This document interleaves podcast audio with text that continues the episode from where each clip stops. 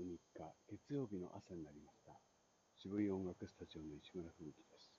皆様おはようございます。今朝も早起きをしまして、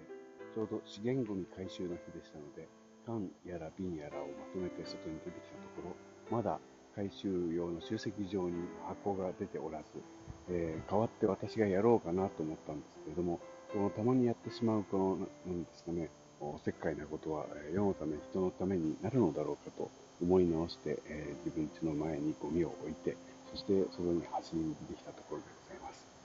いつもの通りに朝日を眺め汗をかいていたところ、えー、あ、そうか、今この時間に喋ればいいんだ、しちじから金三郎さんが喋ってるしなと思いまして、えー、そうですね、その道の途中、擁壁を作っている最中というところに立ち止まりまして、今喋ってみているところです。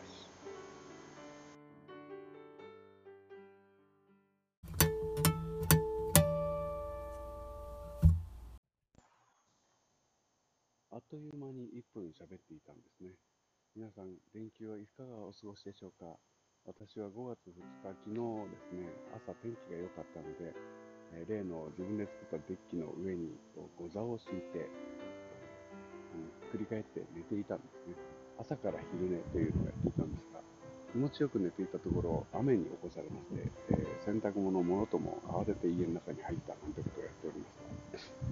た。で、まあ、降ったりやんだりでしたので、今度は日よけになる何か布を